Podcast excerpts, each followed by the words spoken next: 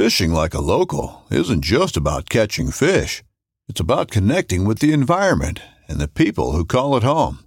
It's about hearing the stories and traditions that have been passed down for generations and sharing unforgettable moments with the people you meet along the way. Fishing like a local is having an experience that stays with you forever. And with Fishing Booker, you can experience it too, no matter where you are. Discover your next adventure on Fishing Booker.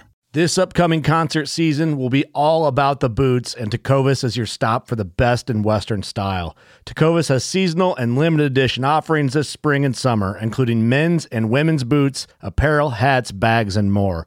All Tecovas boots are made by hand in a time honored tradition with timeless styles that are always on trend. And Tecovas has first wear comfort with little to no break in period. It's hard to find this level of comfort paired with this level of style. Stop by your local Tecova store, have a complimentary drink or two, that's WCB style, and shop new styles. The smell of fresh leather and friendly staff are at your service. Many stores even have leather custom branding to make your boots truly personalized. And with regular live music and events, there's no in store experience like it. If you can't make it into a store, just visit tecovas.com. That's T E C O V A S.com. They offer free shipping on all boots, as well as free returns and exchanges, and ship right to your door. Go to tecovas.com and find your new favorite pair of boots today.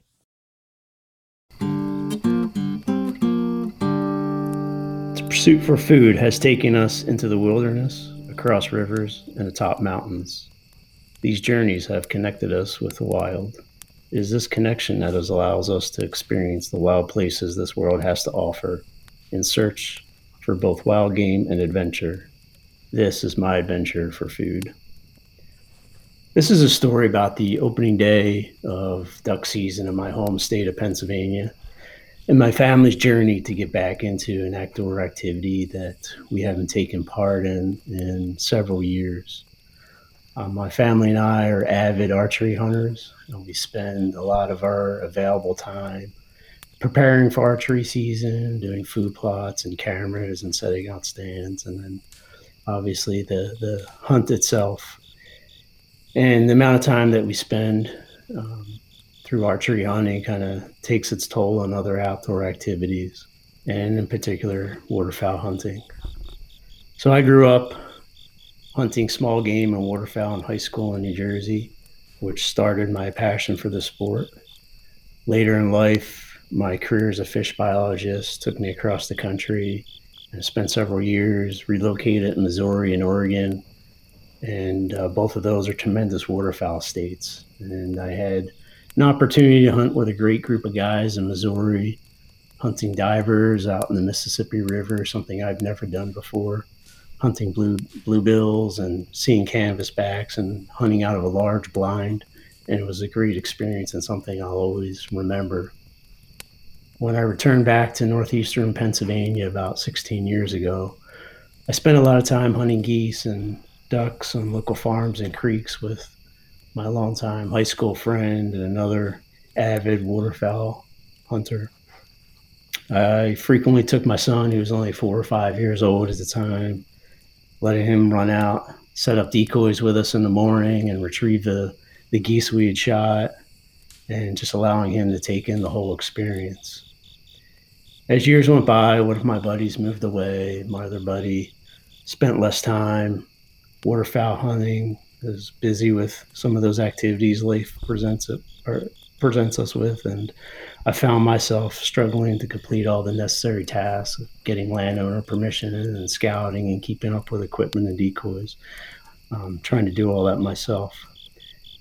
I did manage to keep things rolling for a couple years until my son was old enough to hunt and I was able to take him out on a few hunts, and he was able to harvest a few ducks and, and geese. Uh, but soon after, we began, began spending less and less time in the field, waterfowl hunting. It became uh, just a struggle to, to make sure everything was, was in order. Um, recently, I started feeling bad for my daughter, who's now a high school student, because she hasn't had the opportunities that my son had, and I had growing up. Um, she's been out on several waterfowl hunts with us, but only one time as an actual hunter. always had good intentions to return to the sport for several years, but there always seemed to be an obstacle in the way. Uh, during the summer of 2019, I had the difficult task of taking our beloved 14 year old black lab to the vet for her last trip and uh, putting any uh, family pet down is not an easy task, especially one that you've worked with and trained over the years and sat beside out on the edge of a, a creek or in a field hunting geese. Uh, my family and I were devastated, and after a couple weeks, I finally made a decision to call the breeder that we've been using up in Maine. And sure enough, they had a litter available that was going to be ready for pickup in a few weeks, and they had one black female available, which is what we're looking for. Uh, in late August, my son and I went on a trip to Maine on a secret mission. It was a secret mission because my daughter had no idea we're getting a puppy, and she had no idea it was going to be her birthday surprise.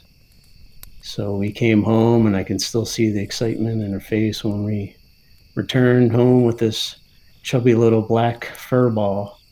And, um, you know, sometimes I think it, it takes something new, you know, a new shotgun or decoys or taking a new member of the family out that kind of gets us excited again. And so a year later, as the pandemic kept us all home, including my son, who was taking his college classes online, it gave me extra time and opportunity with to to work with this young dog, and um, the kids jumped in and they enjoyed working with her and training her and just going through some of the basics of basic commands of retrieving. And uh, this kind of got me excited and got me determined to get back into the sport this year, um, despite the many obstacles that we're going to face. Um, first obstacle we faced was we uh, we struggled to get an appointment with our, our vet over the summer due to COVID to get our young pup fixed. And uh, the vet's office finally contacted us in October and had an appointment and Unfortunately, that appointment date was the week before the opener of duck season, which meant she was going to be out of action for at least the early part of the season. Uh, from there, I struggled to get permission at some of my old farms and creeks, uh, private property I'd hunted. Some of those uh, parcels have been turned over and sold, and I had trouble tracking down some of the new owners. So I was having difficulty finding a spot to hunt. I decided we would go check out some small beaver ponds I used to hunt years and years ago and see if they were still there, if they were still holding any ducks. My son and I went on a bit of a scouting mission, and unfortunately, most of those ponds were dry. And even some of the ones that actually were still holding, still had some water, were not holding ducks. I started to feel like this the season was slipping away again before it had even begun. So in sort of a, a last ditch effort to get this season going, I right before the the opener, I went and investigated our local pond, which is a series of about five beaver ponds. And went over there and did some checking, and there was quite a bit of beaver activity, which actually created some pretty decent duck habitat.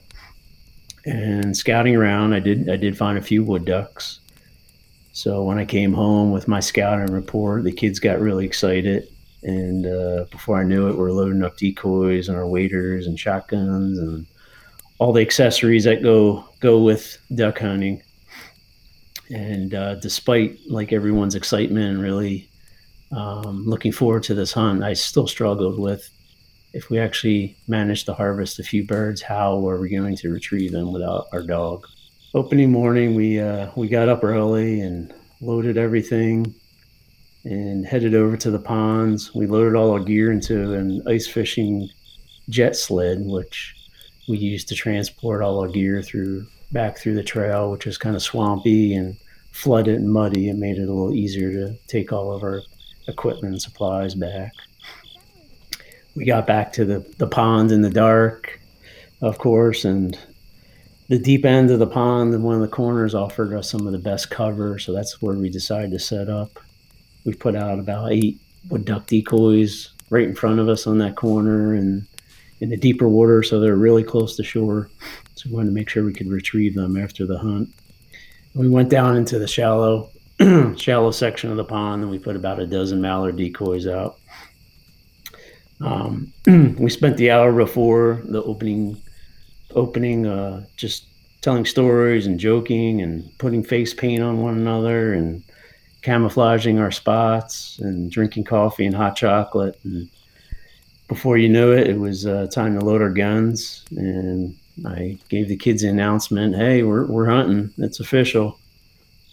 And we sat there, quiet, still, looking around, and it was a little bit foggy that morning. So, um, you know, it took took a few minutes to clear up. Probably about fifteen or twenty minutes had passed when a group of about four wood ducks just came screaming in from out of nowhere, just come flying in, zigging and zagging. And I'm not even sure if I if I gave anyone direction to take them, but instinctively, just my son and I just both popped up and I fired two shots, completely whiffing on both, not even coming close. My son, who can be a little bit trigger happy, he unloaded his gun, all three shots. He hit nothing, nothing dropped.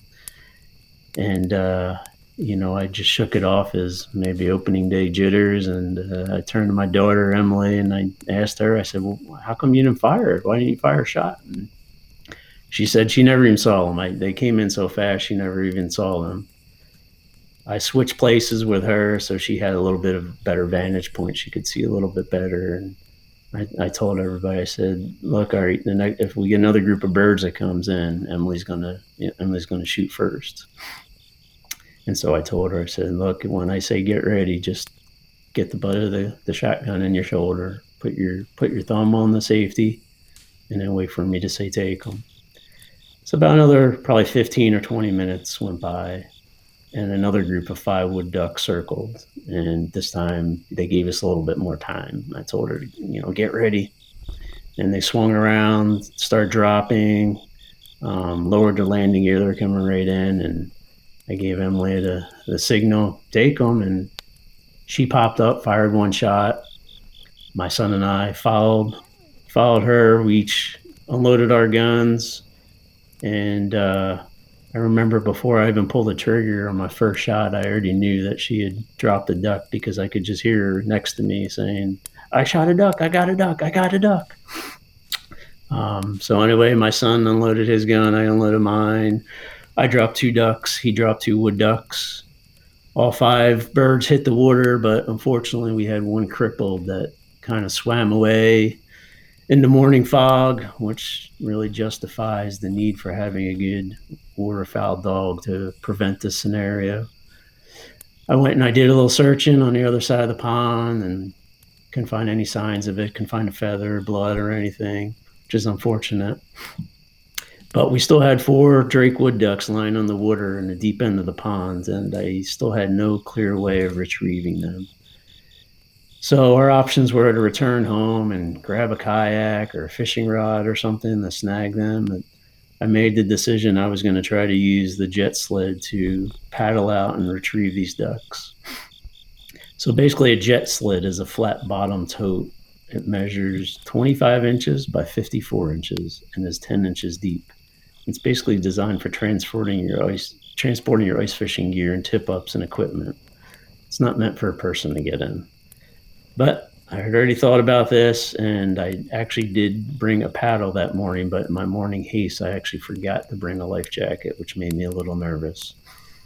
I explained to my kids what I was looking to do, and they looked at me like I was crazy, and they're probably correct.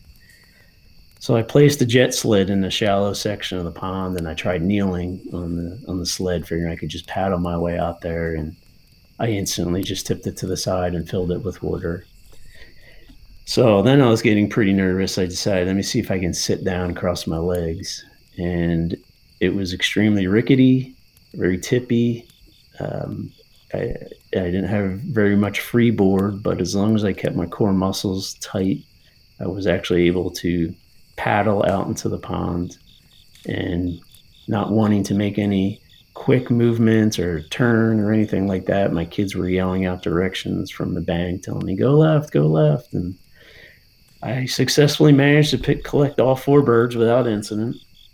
Um, the only downside to this unorthodox retrieve was the fact that the battery on my phone died and no one was able to get a picture or video of me paddling out there in my retrieval. Uh, so it was a successful hunt. These were the first wood ducks for both my kids. Uh, and it was the start of a new era of waterfowling for my family. We hunted that pond several times this past season, harvested a few mallards. Um, we even got our young lab out there later on in the year. And even times when I was a little bit busy and couldn't make it, my kids actually went out on their own. But the I think the most important part to the entire story was we we got back into the sport, had fun, and hopefully it's a story and experience none of us will forget.